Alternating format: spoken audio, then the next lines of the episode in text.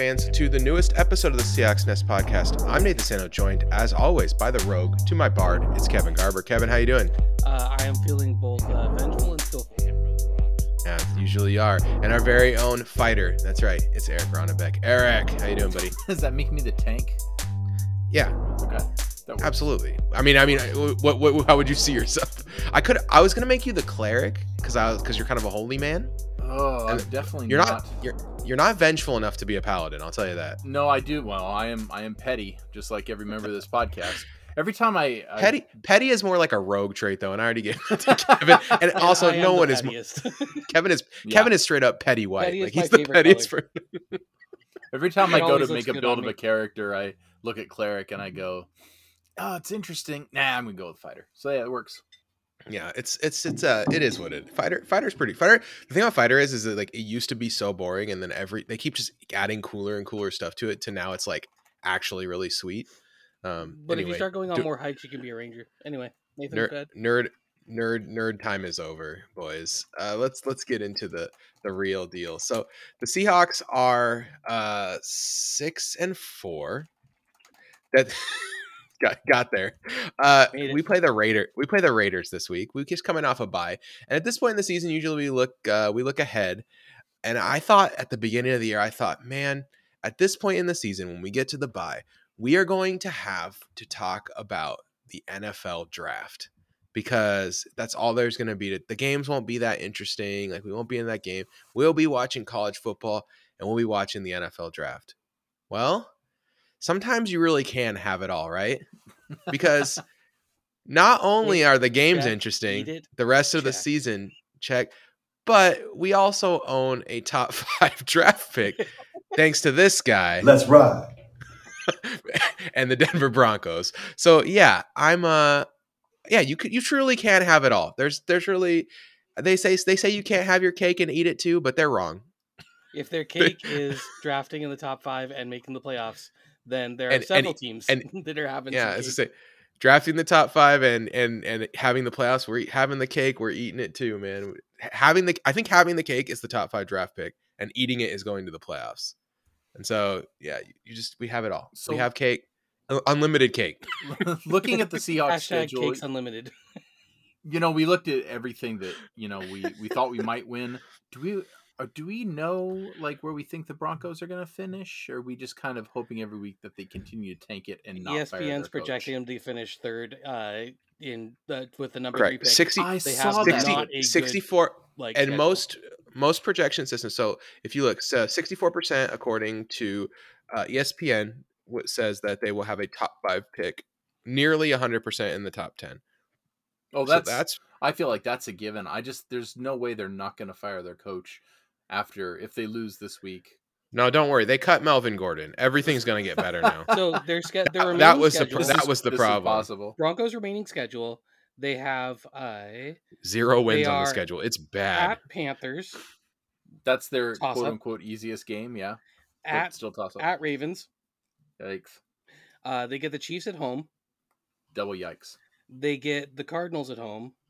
Congratulations on a big win, Broncos.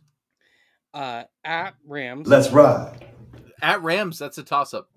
Probably a win, but a toss up. at Chiefs. They have both Chiefs games still left. they still have to play the chiefs R.I.P. twice. times two. Yikes, And then they have the Chargers at home. I just pray the Chargers have something to play for. So I think like at best realistic wins, they could beat Carolina, they could beat the Cardinals, they could beat the Rams, and they'll probably lose the other four games. That's that's not good. DVOA is not super far from ESPN either. 2.5% chance having the top pick, top five pick at 37%. So, and then, uh, yeah, so the, t- the teams that, that DVOA thinks are worse than Denver Houston, Carolina, Chicago, Las Vegas, Jacksonville, and the Rams. A top So- five and a top ten pick for Russell So, Wilson. so, Oh, so, so by it's the looking, way, plus a bunch of other stuff. It's looking, yeah, it's looking like I don't even if you just did the players, no picks, just Shelby Harris and Noah Fant for Russell Wilson is probably not that that bad of a trade right now. Yikes. Uh, yeah, well, I mean, it is what it is. I I've been just like quote tweeting a few a few uh few tweets here and there, just just kind of getting my uh my jabs in. So this week I went on and I found one where the guy said, uh, "Let's see." He said, "Oh, here, wait. Should I play the music? Sorry." Please, please. By all means. "Who are we kidding?" Oh wait, so he's responding to a tweet. Melvin Gordon, they can laugh now. I seen Pete Carroll. He was doing this little celebrate on the sideline. That's cool. Hopefully, we can meet those boys again. You know, in the Super Bowl. Hopefully, the goal is to definitely have the last laugh. They can giggle now. And this is what I came in. He said, "Who are we kidding? This was their Super Bowl. One of maybe three or four wins total this year for the Seahawks. I can care less. Denver is playing the long game. Chemistry, tackling, adjustments, and turnover ratio is what the Broncos need to improve on as a team, and they can. And uh, I went ahead and responded, just a couple more weeks. Soon. Jeez. Um, yeah, and he's he's in this thread just responding to everything too. Just, uh, but this is just from September twenty first. You know, he, he didn't know. He said four wins doesn't get either one. We're gonna need to tank to two wins. He he just was in this thread. Uh, to play the long games, you got to play games, not just a game. Two fumbles at the one, or we would have won easy. Uh, yeah, so just And he- Melvin he's- Gordon did have some nice goal line fumbles, but uh, Russell Wilson is also not leading his team down the field in most drives. Well, and they're lucky said- they got the uh they got handcuffed Geno. Geno had not reached his full true form yet. Yeah. So anyway, uh, yeah, this is. Oh, can I it's do one more thing? It's bad. uh, It's bad for the Broncos. So They're we're not doing good. we're doing draft pick watch for the Broncos. The other thing we're watching is will Russell Wilson's touchdown total uh get over the total number of bathrooms in his house? Yeah, that guy on TikTok. He started in week. He started in week one, and I'm sure he did not expect to have to still be making those TikToks. And now we're at week eleven, and yeah, he's. he's I don't think Russ is going to make It's it. dark. Yeah, I mean, the Carolina Panthers have gone through what, like three quarterbacks in the time that Russell Wilson has taken to get to nine touchdowns. It's it's it's rough times. The Darnold is back this week, boys. The Darnold. Oh, thank is goodness. back. So okay. Uh, oh, Hey, I just remember those. I remember those Darnold truthers on the Jet Sports. So anyway, we're gonna we're gonna we're gonna do a little fun uh, like drafting stuff. We're gonna talk a little bit about some of our favorite prospects. We're gonna do a two round mock draft. Oh Woo. boy. You guys ready? So do you want to start? What should we start with? You want to start with the mock draft, or you want to talk a little bit about the players at positions? I say we start with the mock. Let's just let's let's, let's get some let's meat on that bone. Players get into the mock, and then we can figure out who we have to talk about from there. Yeah, that sounds good. All right. So we're Seahawks right now are picking at 5, 21, 36, and 52. Okay. In this mock draft. We're not going to trade. We're not going to play all those games like we do in the offseason. We're just going to go straight and we're just going to talk about some of the players that are available. So let's talk about the quarterbacks at the top of the draft, Kevin. Um, CJ Stroud, Will Levis, Bryce Young. Uh, do you do you love any of these guys? Are you are you in love with those those guys that are the top of the board uh, quarterbacks everyone is so uh, goo goo gaga over? I think there's something to really like about all three of them, and I think there's something to be really, really worried about with all three of them. Oh, okay, I was I was gonna say at this point I've been watching them a lot because you know that it matters a lot for this podcast, and I would say I do not love any of these. guys. I'm in like with all of them. I think I like Stroud the best. If you put a gun to my head and tell me to pick one of those three guys, I'm picking CJ Stroud, but it is not my favorite. I'm making I'm making that choice under duress. I'm not, I'm not I'm not I'm not like super pumped about it or anything. My hesitation is that I think if I was to pick the one that I think has the highest NFL upside, it's mm-hmm. Bryce Young. But Bryce Young is very, very, very small, and small he- enough where Bryce Young- injuries are a significant concern.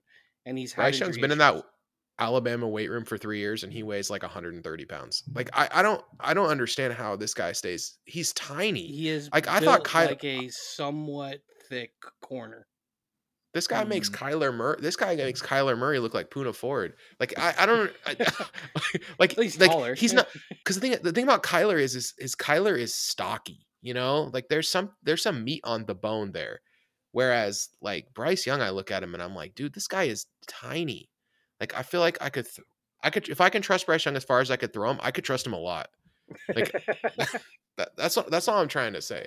Uh, Will Will Levis is uh, I don't know. I'm I'm I'm out. But I, if like I've said this before, if Pete and, and John decide they love a guy and they go for them, I'm going to be on board because they they have they have like the they're quarterback whisperers at this point. Yeah, Will Levis I- has A plus arm talent and like F minus decision making and a lot of footwork questions. F minus like like he has like A plus mentality but F minus mentality at the same time. I don't know any other way to explain it. Like he's just he's like so smart but so dumb. Eric, have you watched any of these guys this year? You watched any co- uh, college ball? These three kind of big name quarterbacks that have been out there. No, guys, if you listen to all my college football know how, it's this is the first game of the season this Thursday or Friday, Thursday, whenever the Apple Cup is, boys. That's when the season starts. In. Yeah, All right, and uh, nice. then it wraps up in the final game of the season when I watch two bowl games. Apple Cup should be pretty fun because WSU starting to play better and and UW is good. So it- and it's in Pullman, right? It's always Yeah, fun so when shit- there's stakes. So be so I, it should be should be fun because both teams are, are are playing pretty good right now. So guess what, go Kevin? Doesn't matter if you like any of those guys; they're all off the board by five. Uh, No, they're not. yeah, they are. Bryce Young went one to the Texans, Stroud went two to the Panthers, and Will Levis went four to Derry. Oh, I'm super excited then because that means that we have elite defensive talent ready for us. Yeah, I, okay. Wait, I think I know who Kevin likes. So if we could pick, if you could pick any defensive player off the board, who's your number one? Who's your who's your like who's your number one guy? So I have a really Ca- hard time between a couple of players. Um, I think Will I only- Anderson is an elite athlete. I have two guys only. He is so um, crazy explosive. Um, he has really good bend. He's really physical as a pass rusher. He's really physical in the run game. Um, his speed to power transition's good. He's super active and he's like a really proactive player. But as a result, you kind of never see him do any read and react work. And I don't really know what he looks like in an NFL defense because he basically is just. I don't know if he has um, like gap integrity and lane discipline because he's always just making freak plays. Alabama isn't an NFL defense, Kevin. he here's here's my thing about Will joke. Anderson Jr. is that he's 243 pounds, and I have literally zero questions about strength. It's That is His correct. play, his play strength is his play strength is absolutely absurd. I I I don't think there's any chance Will Anderson doesn't make it. His bench press complete- number is just a picture of Zeus. His his he's going to make it. Will Anderson's gonna make it. I'm not worried about that. But Jalen Carter gives gives me very real pause. And That guy such is- a good fit on a That guy is the truth. Thank you. Thank you. Yeah, J- It's that defensive tackle we've been talking about for a couple years. Yeah. You the you see what you six three three hundred. I mean, he's he was limited, but everything he does on the field is just he's awesome. Well, he's, going to so come good. in and immediately be a plus run defender just because of his size, athleticism, and his ability to like uh, set an edge. And then Mhm. as his pass rush skills improve, he can be like he can be like a Chris Jones kind of player, like that Very- level of interior pass rusher. very much a, a situation like with the guy with um with Jacksonville Travon. Walker. Just a yeah, t- a freak athlete that can play inside or e, or or end in a 3-4 uh that's just going to be dominant in the run game from game 1 and will continue to improve as a pass rusher. I think he's going to end the season with like 4 or 5 sacks, which will double his number from last year, which was 2. Yeah. Jalen Carter's awesome. I guess what? They made the choice for us for us though, Kevin. Will Anderson came off the board at 3 to the Bears. We take Jalen Carter, defensive interior player from Georgia at 21 now. So after taking an interior defensive player, where what's our philosophy, Eric? You what are you thinking is where are the holes for the Seahawks? I mean, at this, I think that any any player they go for is going to be best available. I don't think they're going to go for holes only because at this rate, what you want to get a running back? Is there going to be a running back available? You want to get another younger receiver because Tyler Lockett is getting younger.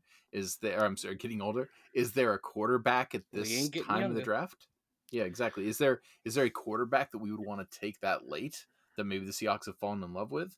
Um, is there a guard? Is there a guard available? I feel like the Seahawks could go anywhere. Maybe maybe a center that isn't 40 years old. All right, so let's talk. Let's start with the quarterbacks. Um, is there end of first round quarterbacks that interest you, Kevin? That you think are are interesting prospects that that could could could uh entice the Seahawks to maybe move away from Geno or bust uh, at that point? So the only end of first round prospect that I really see getting a lot of play is Tanner McKee, especially with Hendon Hooker tearing his ACL.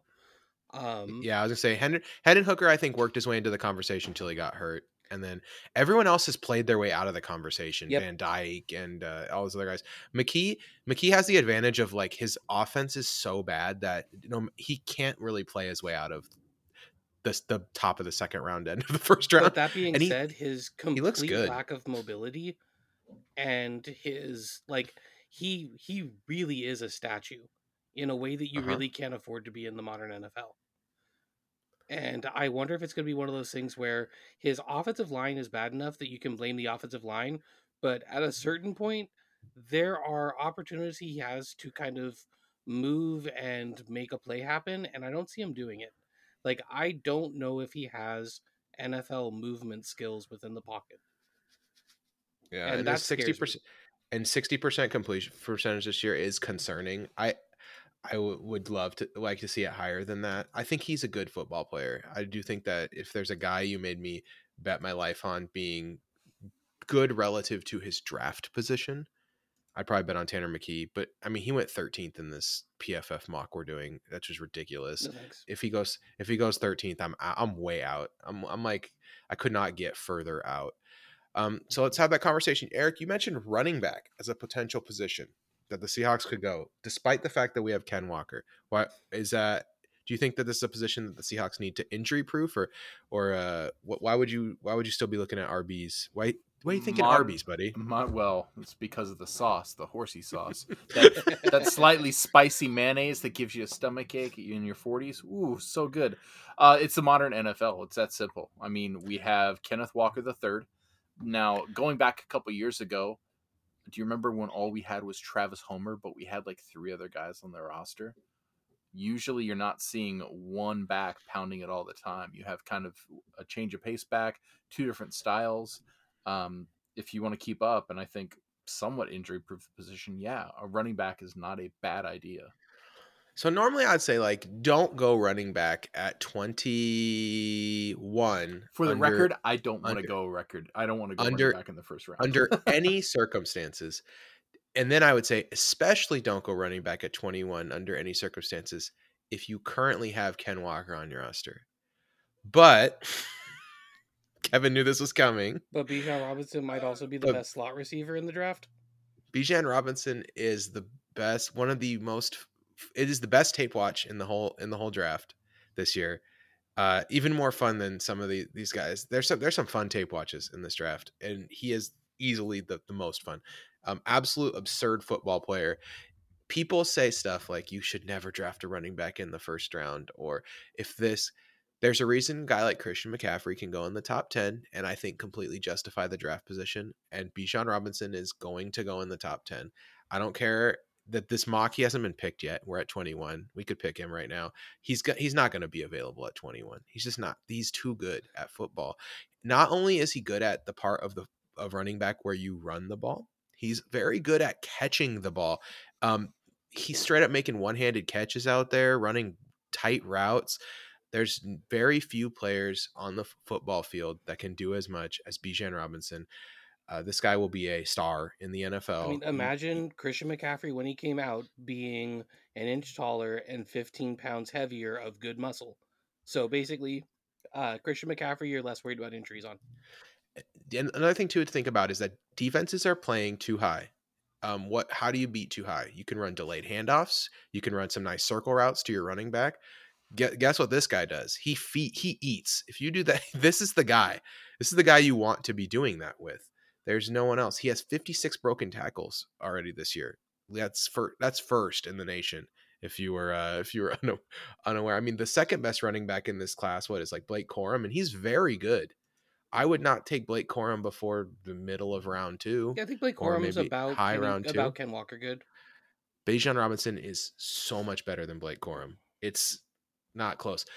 So I mean, personally, I would just draft Bijan Robinson here. I don't even care. Like I would if, and I think Pete Carroll would too. I think he'd be like, that guy's a football player. That's my guy. You know, I think they've learned their lesson about forcing a position at this point and just would take the best available player.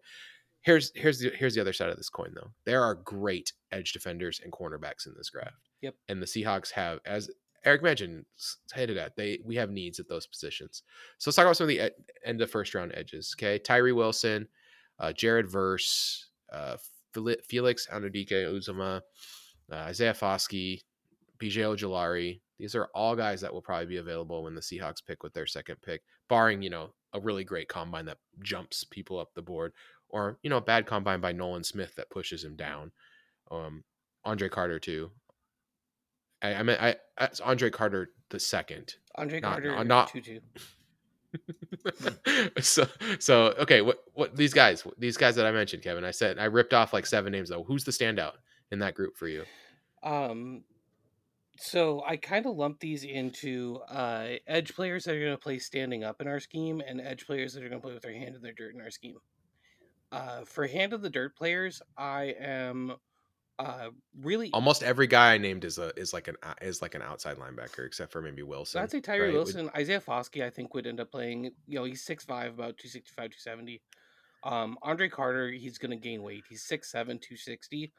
Uh, like I don't think that we're going to Yeah, Foskey- him on the Foskey could end up playing interior you're right i could see it those are four three guys like i i do think that our new system is less uh, anyway I ahead, think Tyree continue. Wilson has the th- size definitely to play in this system, and I would like him as a pickup here. He's another like uh, he's got a really good motor. He's got really good size and length. Um, he doesn't have elite bend, but he has a really good first step and a really good burst. And he knows how to fight through double teams to get to a quarterback. He just needs to work on like his hand technique for both rushing the passer and for uh, shedding blockers. Um, he's someone I think could develop into a really good pass rusher.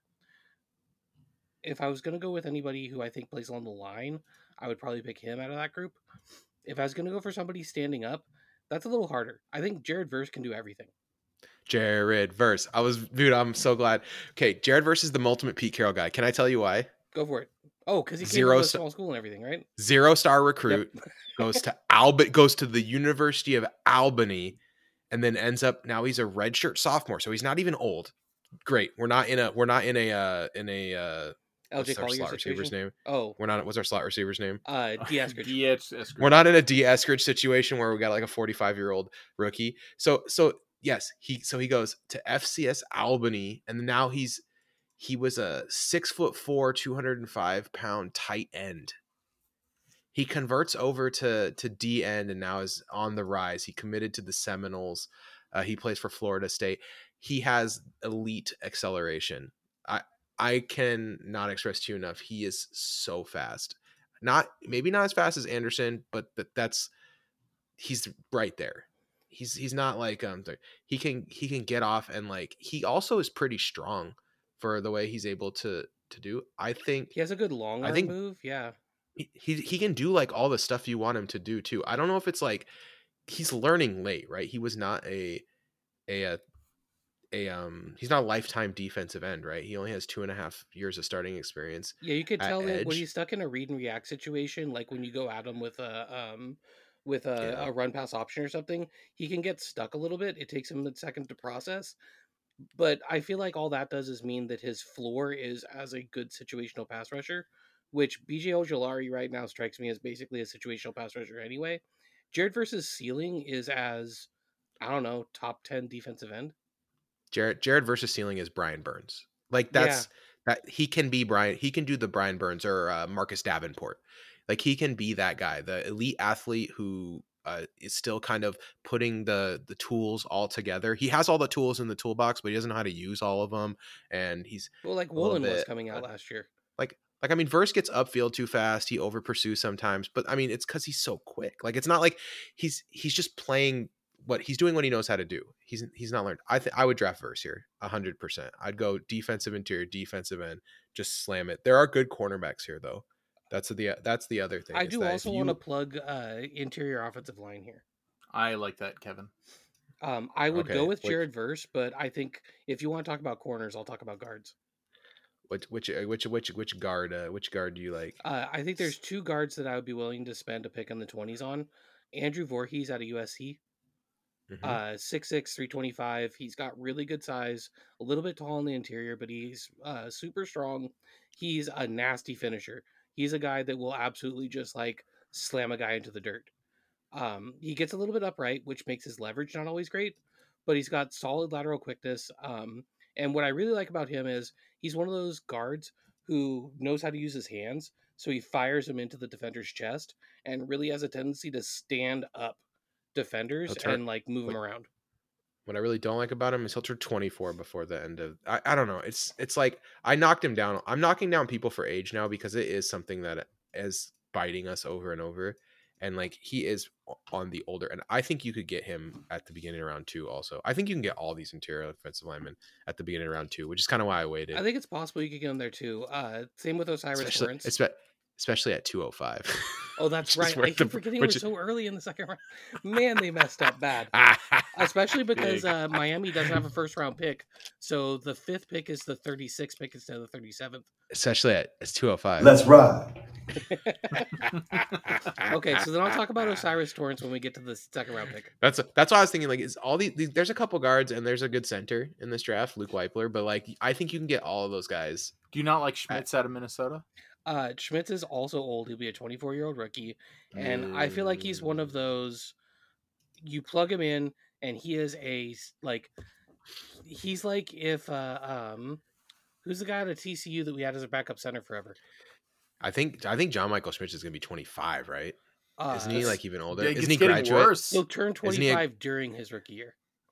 Yeah, Um, he's he, he's not like drafted ver- at he's, 24. he's not like the other guy. Yeah, he's, I was gonna say he he's like a little bit. No. He's not okay. He's basically the same age as as a as the USC guy. Who is the center, uh, or who is the center that Joey Hunt? Joey Hunt. He's yeah. like if Joey Hunt was actually lineman sized. No, he's he's solid. Like he's Like, I, fine.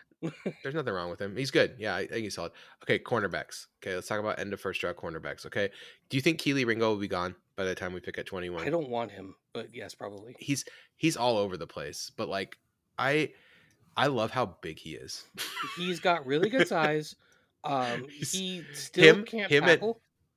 him and uh and woolen it would be like f- His hand technique is not good. absolute freaks yeah he's, Um, he's he, He's, he's just okay. like super raw. It's just a straight athlete. Like I do not like spending a first round pick on that.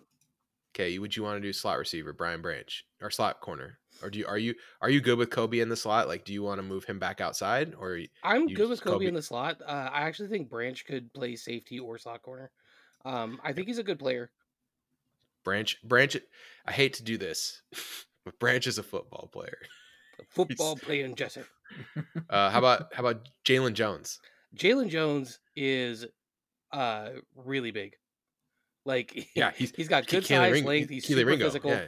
Um, but I think he actually knows how to play corner a lot more than Kelee Ringo does. Uh, Okay. he's just maybe not quite as well of an athlete. His size limits his change of direction, but he moves really well and he covers vertical routes really well. I like him. christian gonzalez Uh, Christian Gonzalez, good size and length. Uh, You can't make fun of Oregon players on this podcast. There's some people who will be very angry. his only problem, aside from playing for Oregon, is that uh, he uses a ton of bail technique, and so he doesn't um, like you never see him press or anything. But it does show you that he can mirror in movement. He understands how to use his arms to redirect or how to shed a blocker to make a play in the run game. Um, I think that he's a pretty complete corner. I like him. Joe, and then Joey, another big guy, Joey Porter Jr. Uh, I like Joey Porter Jr. a lot. I think Joey Porter is the best mover out of the big guys.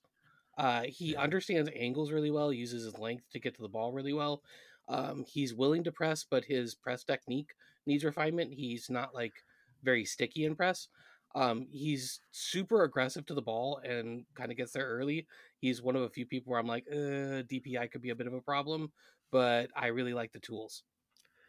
Yeah, and then uh, the other guy that I think might be in this range is Clark Phillips the third, but uh, he's pretty small, and people call him a, a cornerback safety tweener guy. if and I- Clark Phillips slips to the top of the second, I love him.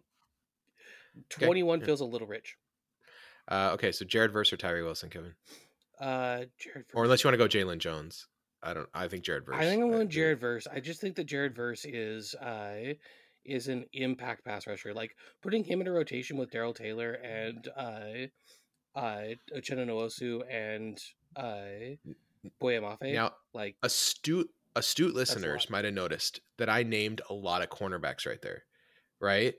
And this is what I think is going to happen: is that some of those guys are not going to make it. They're going to be there at 36 because they just won't get picked, and that's what happened here. Jaylon Jones is available, Kevin. Christian Gonzalez is available. And at 36, I think both those guys represent pretty great value. Uh, O'Cyrus Torrence is here as well, and I think this is a good spot for him. Luke Wypler is here. Andrew Voorhees is here. This this is where I was going to say, let's go with the we can go interior offensive line or cornerback because I think that there's just too many cornerbacks that are none of these cornerbacks really have stood out this season except for Cam Smith, right? Yeah, Cam that- Smith is Cam- the one who put the whole package together. and Cam Smith is just putting together a really good statistical season. He could play his way up or down the board depending on his combine, right? If he has a bad combine, he's going to be right back in there with everyone else. And then there's like 10 guys and they're all ranging from good to great, Yeah, right? you didn't just even mention uh, Garrett Williams or uh, uh, Chris Devin Abrams-Draine Yeah, exactly. or. Devon Witherspoon, yeah, or uh, Emmanuel Forbes. Like there's a bunch, there's just a lot of guys. There's a lot of guys in this cornerbacks in this draft that are worthy of a second round pick. So okay, Eric, I'm gonna let you make the choice. Are we going interior offensive line here, or you you uh, you want to get a you want to get a cornerback and put together this? If we put defense, defense, defense, we're putting together an all time defense here, Eric. If you can promise me that we're going to, and this, We got- is, this is our draft. If you can promise me we're going to go like a guard in the early second. Um, well, this is the early second. That's where we are. We have the middle you- second coming up. oh, here, oh, middle second. All right. The question is like, what one thing to look at think about too is is that there's still free agency, right? We have money. We're gonna spend a lot of it on Geno probably if this is the way our draft goes. If this is the way our board breaks and what we do, we're gonna spend a bunch of money on um on Geno, which is fine. He's gonna cost between twenty five and thirty five million dollars, depending on Oh, how how year? lucky yeah, how lucky we get. oof. Yeah, Oof. I feel like I don't know. I think we can get away with 22. I'm I'm crossing my fingers for 22 boys. 22 a year. But there there are a lot of guards that'll that'll hit free agency this year that range from decent to to fine. That no, no one no one I'm crazy about. The best the best way to protect Ken Walker and Geno Smith and whatever schlub we bring in when Geno Smith is kind of phases out is protect our offensive line. I think we go O line here. I think I think it's the I think it's the wise wise choice. so I Alright, think we're it's gonna pick us- uh, Mark Wypler and uh, uh, O'Cyrus Torrence. I think is Yeah, the I think- debate. I think we got to get. So here's the thing: our guards that are currently available are better. Our guards that we could RFA offer or that we have currently under contract.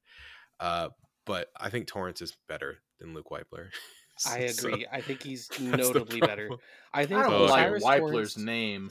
O'Cyrus Torrence reminds me of uh so basically it's Gabe Jackson, but when he came out before he got worse. Mhm. Like he's he's huge. He's like 6'5", 350. And he move but he like moves well enough to block linebackers. Like he's he's a really interesting player. All right, we'll pick we'll pick uh we'll pick O'Cyrus Torrence. I think it's a it's a pretty pretty great pick. Okay, now we're about we're at the end of the second round. Uh, you know, just just uh there's a bunch of guys. We're gonna we're gonna pick my favorite guy though. Uh we're gonna pick Henley out of Washington State. Uh no- reason, just playmaker and I like him and I want to get an and he's and, and they'll give us an F because we did it because they they hate him. Who else is the- who's the leather for corners though out of curiosity? the like the best corner available. Mhm. It no one. They, they all got picked. The best the best corner on here is uh, Tre'Vius Hodges Tomlinson. Tomlinson. Okay, who's Devin. undersized? Oh, we can get Devin Devon Witherspoon. Uh, Devon Witherspoon, I really worry that he completely bases things on being super aggressive, and I think he's going to be like a DPI machine. Uh, I mean, he has the best PFF rating of any cornerback. But yeah, you're right. He he gets away with a lot. Guys, Yeah. I don't it. I don't watch a lot of college football, so I'm just keeping up on a bunch of mock drafts as we've been talking.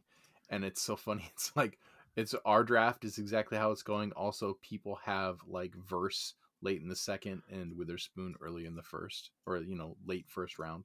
I just think it's kind of Mhm. funny. it's a it's a Yeah. weird time for drafts before you get to like March. Oh yeah, oh yeah. It's another not thing, even too- the new year, but Another thing too is one, all the mock drafts come together as you as you work on them. But two, I think right now we're starting to see something really interesting with the uh with the mock drafts, which is that um there is a lot of there is a lot of players that are like A minus level B plus level talents in this draft Yes, there is there is for me there's like one or there's like three or four a's a pluses but not that many. I'm not like crazy about anyone. For me, it's like I love Jordan Addison.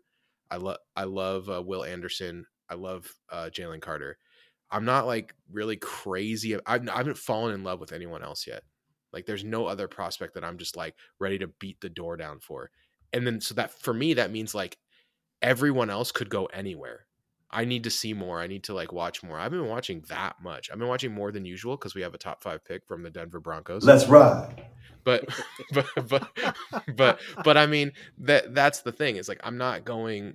I'm not good. I'm not out here like going crazy for it yet. Because if way, we had t- Before if we had two top ten picks, maybe I'd be Woo. Doing something else. But yeah, before you get ragged on for saying uh, Daiyan Henley, legitimately good linebacker. Like, like I know Dude, you're, you're mean picking slightly, but also legitimately good linebacker. he's good. He does everything. Uh, Like, is Drew Sanders? what Did you does get it- to watch Drew Sanders? uh, uh Drew Sanders plays linebacker for Arkansas. He is he was an edge rusher at Bama who transferred to Arkansas and plays like stand up linebacker. this dude is freakish. If we're gonna pick a stand-up linebacker at this position in the draft, I would I would say Henley's as good. I mean, unless Noah Sewell's available, like I, I, would take Drew Sanders over Noah Sewell every day of the week. I mean, I haven't watched enough to to know, but I mean, the stand-up linebacker class is interesting. There's a couple guys that are really good. I like that are really highly regarded, at least. Uh, and then it's just like I don't know. It's, yeah, it's it's a Trenton mystery Simpson box. and Henry To'o are both like pretty highly regarded, especially Trenton Simpson. Um, I Trenton Trenton Simpson is a guy I could see us taking if he's available at the beginning of round two. I could see I that, could but man, I Just really like pl- Drew Sanders. please, please not Nolan Smith. I just, I just don't want no. What is it you don't like about him so much? Is it because he doesn't fully fit a role? I just, what is Nolan Smith? What is Nolan Smith super good at? Uh, nothing. But what is what is Nolan Smith super bad at? I, I just want a, I want when I watch a player, I want to see him do something super. I've told you this before. Okay, fine. I want to see him do something super good. What is For a Nolan three four Smith do? outside linebacker, he's really good at run uh, at stopping the run. I'm, I'm telling you what he's really good at. I didn't say I didn't. Is he- doesn't he have, like, excited. Doesn't he have like ten tackles this year or something? Like I don't know about all that. I just mean when I watch him stop the run, he's really good at it. He's- eighteen tackles. But he's also 6'3", 235, and his big skill is that he stops the run on the outside. Like he, and then he and, does he- not and he's not he, he is he is not playing outside linebacker in the NFL. He's not. I guarantee you that. Unless it's a 4-3, I guess. But who plays 4-3 anymore? It's 2022. Like this guy is is an inside linebacker in the NFL. and I don't and- know how he plays inside linebacker because that's so different from and, like- role. Like yeah, And he's just not I just can't imagine him being that good at it. He doesn't do it. Eh, he's like he makes plays in bad. coverage, but it's I- more like the plays that you want to see an outside linebacker in a three-four play make. Yeah, it's, I'm I'm I'm saying he's a plus special teamer. Like, I can't see him making, If you want like, to draft a defender. If you want to draft a plus special teamer in the second round, be my guest. I don't want to be that guy. And I see him rising up draft boards sometimes, and I'm just like, I don't know what you guys are watching. What? Because Georgia's one of the teams I've watched the most because they have like five guys that we could reasonably draft. Yeah, because basically their entire defense is a draftable prospect. yeah, it's like it's like I'm I'm always watching Georgia because it's like there's so many players I want to see, and yeah, I just I, re- I that guy I'm like, uh, uh not not him. anyone anyone else I'm fine with, Not but like this. Not yeah, like this. it's. not- I'm not trying to be mean. Like I just, it's just not my guy. It's just not my guy. Uh, like I said, I want to see some guy do something. Someone's gonna email me now and be like, "Nolan Smith's really good at this, and he's also my cousin," and I'm gonna be like, "Oh, dang it." You're like, are you a Patreon? No, then I don't care. Yeah. got hot, got caught with my hand in the in the cookie jar. Okay, let's have the paying Geno conversation since we already started it. 25 to 35 million. Okay. Um, I'm fine at all of those numbers, by the way. I just want to make that clear. Two seventy. Uh, looking looking at the looking at the NFL contracts for quarterbacks and knowing that the exclusive right the exclusive rights franchise tag is 45 million dollars for one season. I think you have to get him 45 million dollars guaranteed to get him in the building. And then and the question is how much do we have to add to that to to uh to get him in there for two, right? So I think it's some or in the neighborhood of 70 million. I think it's, it's somewhere 270 Um, it's been great to have him on 800k. Like you can't have it than that. But Gino's going to be expensive. Uh, this year he's making three and a half million. He made 800,000 last year. Um, what's the limit? What's the limit? Uh, what guaranteed money or or uh or yearly money? What's the what's the number would make you react like I reacted to the uh the Will Dissly contract last last off season? Eric, what, what's the number? Where's it? Where's it at? I don't want more than three years. Um, Dig it. That's I'm I'm right there with you. I think three is. it's got to be under a hundred million. I I appreciate what Geno's done, but we haven't made the playoffs yet. Okay, we still have a number of games and some. We have some tough games coming up, and Geno has not had a good career outside of college and this year. Um, he's had opportunities to do to do this season elsewhere, and he just hasn't. I'm not I'm not throwing dirt on Geno, but I'm just saying, giving him three like three at 98, three ninety five, just seems like too much. If he clocks in at like three at 85, I feel like he's giving us a break and also taking a nice trip to the bank. Maybe that's So- maybe all that's unfair too, and I'm I'm here for it. I'm here to argue with you, or take I- take the dirt if I need it. I think it the, a tricky thing we can do is sign him to the non-exclusive franchise tag. Uh, it is thirty million dollars, uh, and we get first round picks if someone comes and signs him while we have him on the non-exclusive franchise tag. And I would accept multiple first round picks for Geno. I don't Smith. think he's going round to picks. I think he's I- going to say, "Oh no, let's work something out." I think that because of Pete, they had that relationship. I'm thinking for me the the the limit of where I would start to be gross size any more than three years and any more than 105 million total dollars. So that's three with 35 per year, and I guarantee like I would want the guarantees to be under 60, so we'd kind of have it out after the second year. Uh, Fair. that that's where that's where I'm at. Guarantees around 60, 105 total. No, uh, three year three years kind of, and then the last year, you know, we're paying him what it would be like 15 guaranteed or something, so that we we could potentially walk away if he is really really not what he's been so far this year. Uh, but Kirk Kirk Cousins getting 35 million dollars a year right now, like he's not going under Kirk Cousins. I I could see I could see him going at Kirk Cousins price, but uh, he I think If that's we pretty come up- accurate to what he should be priced. Yeah, and I think that's fair. I think I that's think he's fair. Kirk Cousins level quarterback. yeah, late bloomer, like not really a guy who's going to win you the game by himself, but a guy who can definitely lead a successful winning playoff football team. And if you can put everything together around him, uh, you can win the Super Bowl with with Kirk Cousins. Yeah, you win the Super Bowl with Geno Smith if things are going right. I think you'll It- like this. I was talking to someone earlier today, and I mentioned like uh, I think Geno Smith, uh, his quarterback profile has a ceiling similar to like a Kirk Cousins, but the difference is Kirk Cousins makes decisions about his paycheck, and Geno Smith makes decisions about his ego. Like Geno Smith is going to will that throw to get to the end zone, and he's going to like, like he's going to take off and pick up those extra yards because like he needs to prove that he can get that first down. Whereas Kirk Cousins could be like, I don't know, man. If I twist my ankle, I might not get that next one year contract. I should probably uh just like hug this out of bounds. Yeah, it's a super unique situation. Um you you really the thing I want the Seahawks to do is say play the market and bring your best deal back to us, we'll match it. But that's a dangerous game to play and it is a little insulting Yep. to Geno. And Geno if you've heard him speak, you know no one thinks Geno is better than Geno Smith. Are you saying he might not write back if we do that? Correct. I think it might be a it They might wrote me be off. a- I ain't right back though. yeah, if, if he might think we wrote him off, if we tell him, "Hey, go get, go get whatever deal you can," and then, I mean, I'd say throw a good offer at him, a nice solid offer that you feel really good about, three ninety with forty five million in guarantees or fifty million in guarantees, and then say, "Hey, if you get a better contract than this, let, let us know. We we we think this is a fair offer, and it's not like a horrible offer, three ninety. That's I think all of us would be like fist pumping if we got Geno back for three ninety, and then and then say like, hey, you know, go go look, go look, go tell us what you what's out there. And then if he comes back, he'll probably come back and say 390 is good, right? He'll- Other team, nobody else will give him more. And if someone is willing to pay him like 40 million dollars a year, then we're like, okay, well, have fun, man. Go be the quarterback for the Carol Carolina Panthers. You know, it's like Woof. it is, it is what it is. Like we can't afford that.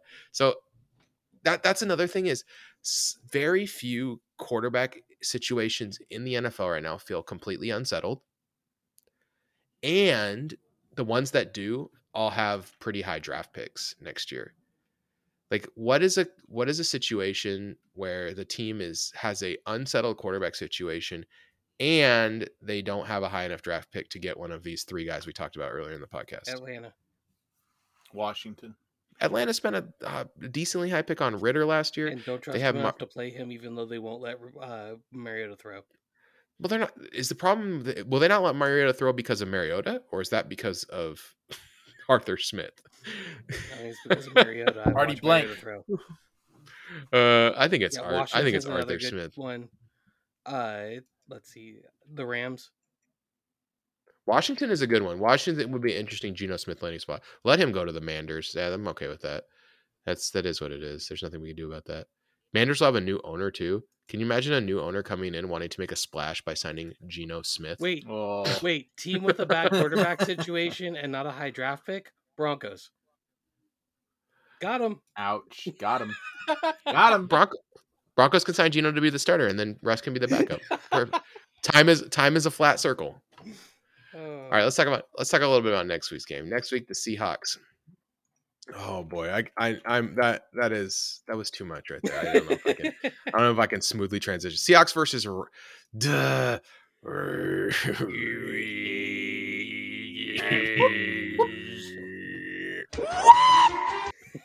so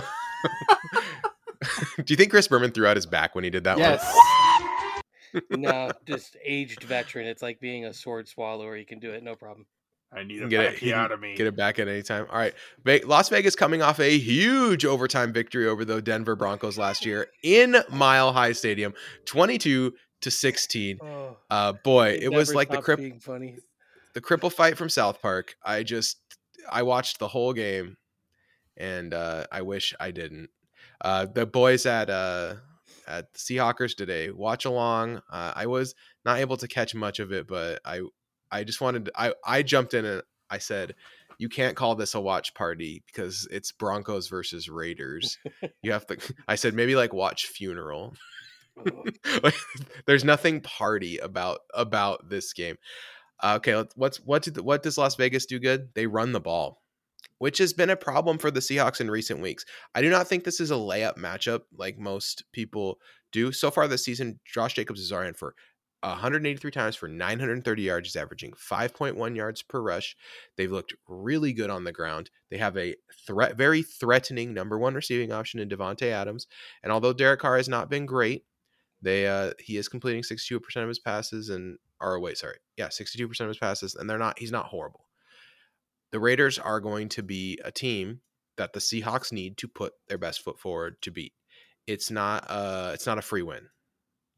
Like I think a lot of people would say, "Oh, this is this is a free square. The the Las Vegas Raiders are horrible. We're good." Um, which I don't disagree with either of those statements, but they're the kind of team that if we come out flat like we did last week against Tampa Bay, they will make our lives more difficult than we expect. The good thing is their defense is effing horrible. I was about to I say, do not. do you know what their I do. pass defense is ranked in DVOA? I do. I do not understand how Denver only scored 16 points against these guys. This is the worst defense in the in the league. Not close. They are so freaking bad. I Their pass understand. defense is, according to DVOA, their pass defense is the worst in the NFL by like uh 150 percent. Like it, like they are so bad at defending the pass. It is not even funny. Yeah. j- So give the numbers. You got the numbers in front of you. I have them. If you don't, Uh, do, go you, for it. do you want? Okay. So their their passing DVOA is 32.5 percent, which means that p- teams that pass against the Las Vegas Raiders have are 32 percent, 5 percent better than the average. The next worst team is Jacksonville at 21.8 percent. Yes, they are they are horrible. They are absolutely terrible. Um, they do have one of the highest variance ratings in the whole league, though, which means that their DVOA f- from game to game fluctuates wildly. That's why I'm saying Las Vegas is not a team you can just take lightly. They're not a free square. even though it might seem like it at first blush. Should be noted the we defense also is have a top five passing offense. yes. Like this we- is a we really good matchup for our offense, but a good matchup for their offense too.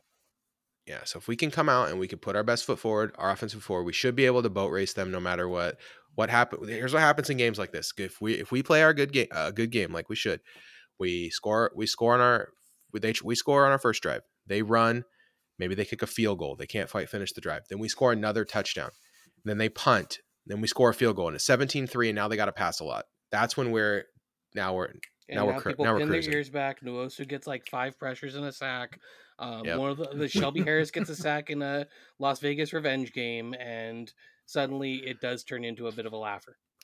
we've got to we've got to get them off schedule as soon as humanly possible. If we can let Like If- the if we Giants let game, them- but not letting them linger that long. If we can let yeah we can't let them uh, we got to take the initiative in this game. Gotta gotta make sure that we don't let them uh, control the pace. The pace has to be our pace which should be fast in this game.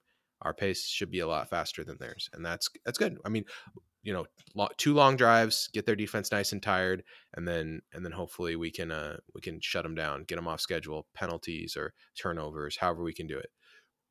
They don't turn the ball over very much actually so all right it's an interesting matchup. I think styles make fights. and This is not a great stylistic matchup for us, even though we're better. So this is a good, good chance for us to come out and and you know we used, we had a bye week. We're coming off the bye. We should come out with a good game plan. I'm I guarantee these guys see what what I see when when I wa- watched it. Um, What's the line at right now? it's Seahawks minus three and a half. Okay. Yeah, at home, which means that that Vegas thinks we are slightly better than the Raiders. So I don't think a lot of advanced metrics don't advanced metric systems other than DVOA don't really love the Seahawks. They think they're a pretty average team still. Um, I I think we're a little better than that, but I don't disrespect.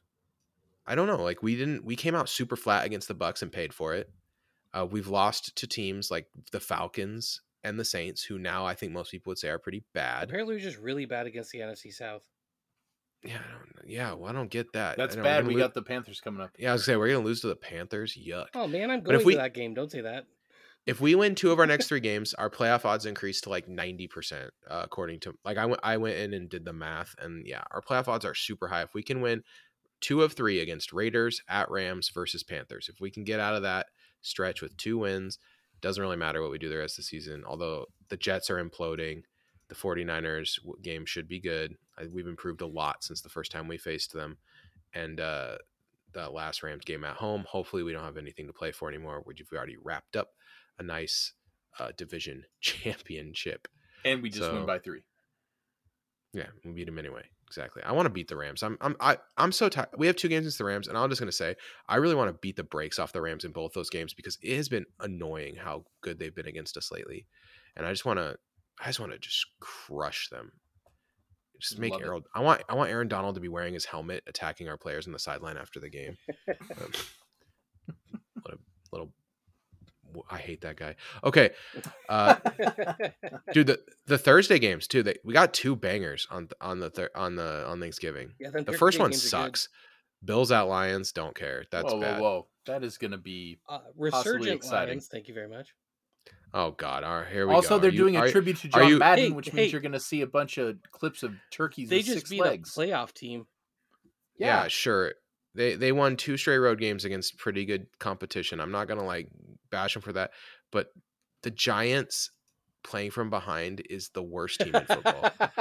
like the Giants playing from ahead are are fine. They're like competent borderline playoff team, but the You Giants don't, playing you from don't like behind Danny is the- Dimes when everyone knows the throw is coming. Not yeah, that's he, he he threw two interceptions for re- he's bad. He's so bad when they're behind. They so I don't I don't like the Lions. No, I think they're going to lose like three straight games. I think they'll lose to the Jaguars at home too. I there's going to be a lot of narrative if they win this game against the Bills. Boy, there's going to be a lot of narrative around Dan Campbell. But Giants Cowboys should be awesome. That should be fun. Uh, Cowboys look really really good. I'm yeah, out of very, nowhere. very scary. I mean, out they of got nowhere, they're seven and three, They're seven and and, they three, got but and they didn't got Dak. They didn't start strong because of Dak and Ezekiel Elliott's still bad. And they did lose that game against the Packers in overtime. So running ma- back. Mm, It's true. And then Patriots Vikings. Patriots came back last week, looked pretty solid. That should be a that fun game one too. Okay. was like watching a dog eat in reverse. That was like the worst game. It was never on. It was never. It was never on Red Zone, so I didn't see much of That's it. That's exactly right. you didn't have didn't didn't really wasn't really ex- super exposed. you know a game to- sucks when the refs don't want to call a penalty just because they don't want to watch more game. yeah, no, don't blame him for They're that. really okay, letting these guys play, Kevin. All right, a all mercy right, game. Raiders back to, back to Raiders Seahawks though. I know we talked about Thanksgiving. Uh, Raiders Seahawks. Uh, Seahawks thirty one. Raiders twenty. Eric, what do you think? Seahawks 26, Raiders 12. I'm uh I'm calling my first big Seahawks blowout of the season. It's got to be this blow- week. I called a blowout last week, and then I had depression at the end of the first half. That's the I, thing. I even said I even said in the podcast. though, I said I'm getting way too confident. I, I'm going to knock down a peg this week. and I, I, I felt that right. this this one though that I don't believe in the Raiders, and if we don't win this game, could be curtains, boys. Could be curtains. It's tough. If we lose this game, that we might be the uh, the the tide might be turning against us in terms of uh, division champs for sure. Uh, I think we're gonna have one of those like kind of salted away second halves, and they'll kind of score at the end to make it look a little bit closer. Uh, 27-21 Seattle. All right. And do you okay? San Francisco versus us. Do you favor? uh, We're tied, obviously. They're on a three game win streak. They're playing super hot. They've been one of the best teams in football the last three weeks. Um, is this is this our division to lose still, or do you think that the 49ers have uh have kind of taken the initiative now it's their theirs to lose? Uh, I think Eric, what do you it's think? I think it's theirs to lose. Uh, I think they're better than us. I hate saying that. You guys know that. You guys know how much I hate talking good things about the 49ers, but they added Christian McCaffrey. They have a a true game manager uh, at quarterback who is not going to screw it up like uh, their E- rookie. Enormous jump by them in DVOA this week too. That la- that last week win was very it, no, it wasn't just impressive from like a watching the game standpoint for them to beat Arizona like that. It was also just impressive from like an advanced metric. They they just looked awesome And seeing Mex- how like in Mexico City. You know, I know, I know, and uh, Deebo Samuel and Christian McCaffrey seem to be working well together. It's it's not looking good for that game that we have coming up against them. I think Eh, week the- 15 decides the division. Okay. That's the pivot game. If we beat them, I think we take the division. If we lose to them, I think we lose the division by a game.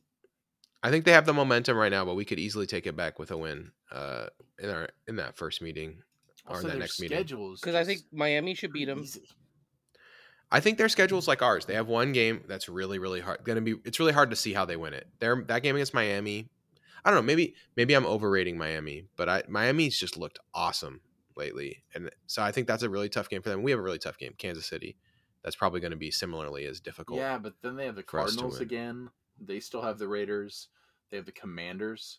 Um, Buccaneers might be the other game on the schedule that might be tough for them if they keep playing better. And then they have the Saints this week. So they have two games that I'm circling as like, ooh, that might be tough for them. Not counting us. Just uh, just something to think about. But if they win both of those games, at, but if they if they lose both those games and beat us, then uh, they would still win it on tiebreakers. Yeah. So like Yeah. yeah. So I, I yeah We have we have to beat them. We have to beat them in that game. That game is supremely important. yeah. It's I- so hard to win a division against a team you lose to twice. Like that's just that's devastating. Ask All right, the well- Cardinals. Kevin, Uh, what's your pick for the game? Oh yeah, Kevin, go go. Oh, uh, I gave uh, 27-21 Seattle. All right. Thanks to everyone who supports the show. Patreon.com slash Seahawks Nest. Emmanuel, Andy, Brett, Cooper, Dude All for the Tucci, Evan, Flocktimus, Gavin, Greta, James, Jos, Joshua, Lucas, Rad Dad, Nikki C, Ryan, Timothy, Tom, Astro, Blake, Bob, Casey, David, Foles, Jay, Michelle, Mike, Mike, Richard, Thomas, Werewolf, Brandon, Nick, everyone else who supports the show. Thank you guys. All right. Uh, so there's a movie we're going to talk about today. And it has been said that the less you know about this movie going into it, the better. Now I know everyone's probably expecting like a Thanksgiving, uh, like a Thanksgiving bread ranking or something like that. So just to make the people happy, really quick, what's the best Thanksgiving bread? And if you have not seen the movie Barbarian, turn the podcast off after we talk about Thanksgiving bread. All right, Eric, what's your favorite Thanksgiving bread? Go. Rolls. Roll just Fresh- like the The Like the- fresh like the- rolls, man. like the like the Rhodes rolls, like the ones you defrost from the freezer, or No, no, or- no. I want fresh baked rolls, and they don't have to be by you or a friend. It can be like uh, what Trader Joe's brand new, whatever, whatever store you go to's fresh baked rolls. but Okay. uh, my my wife makes my wife. She makes her uh, My wife. oatmeal rolls, and uh, those Mm, are pretty tasty. All right. I'm all about. Par- I like Parker House rolls. I like popovers. Uh, I'm gonna say Parker House rolls number one though. Those are those are my favorites. All right. Uh, All good choices. Okay. I love a good yeast roll, but I'm gonna go with uh, milk bread. Milk bread rolls Milk are really good. all right. There there you go. Um, have I mean you know Parker House rolls are made with milk, right? Yeah. I think uh, you should. You should, I was gonna say these. We were on the same. Sounds Yeah, like they're the good. milk rolls are winning. yeah. Um. Yeah, well, I think like I think Japanese like milk bread, but like really all of them are good.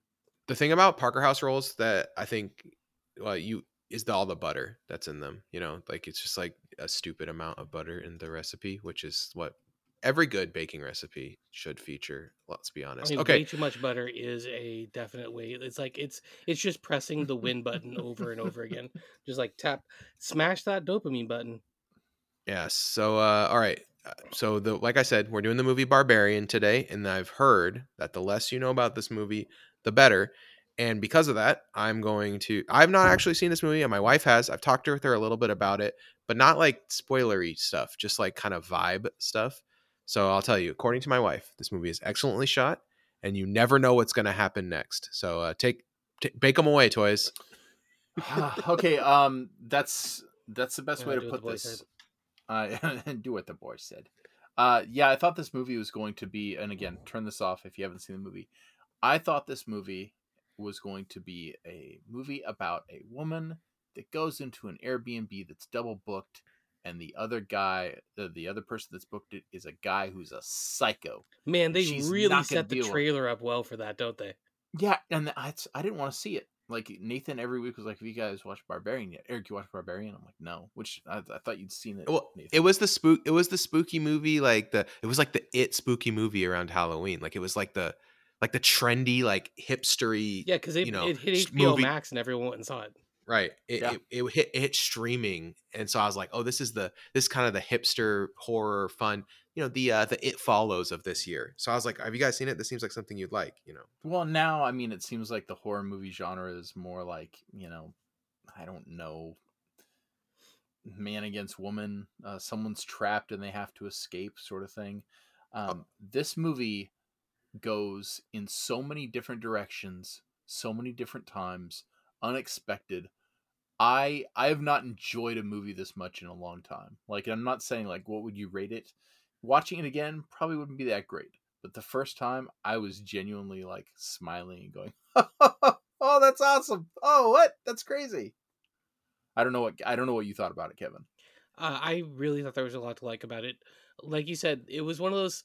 It starts off with one of those. Um, this begins like a Hallmark rom com, except there's this dark edge that tells you something's going to happen, and the way the trailer set up and everything, you think it's going to be uh, like trapped in the house, and they do a really good job of doing a very slow reveal on information to where you get something setting it up to make you wary of the uh of the other guest. Yeah. The other thing oh go ahead. Go ahead. I'm no, go ahead, Kevin.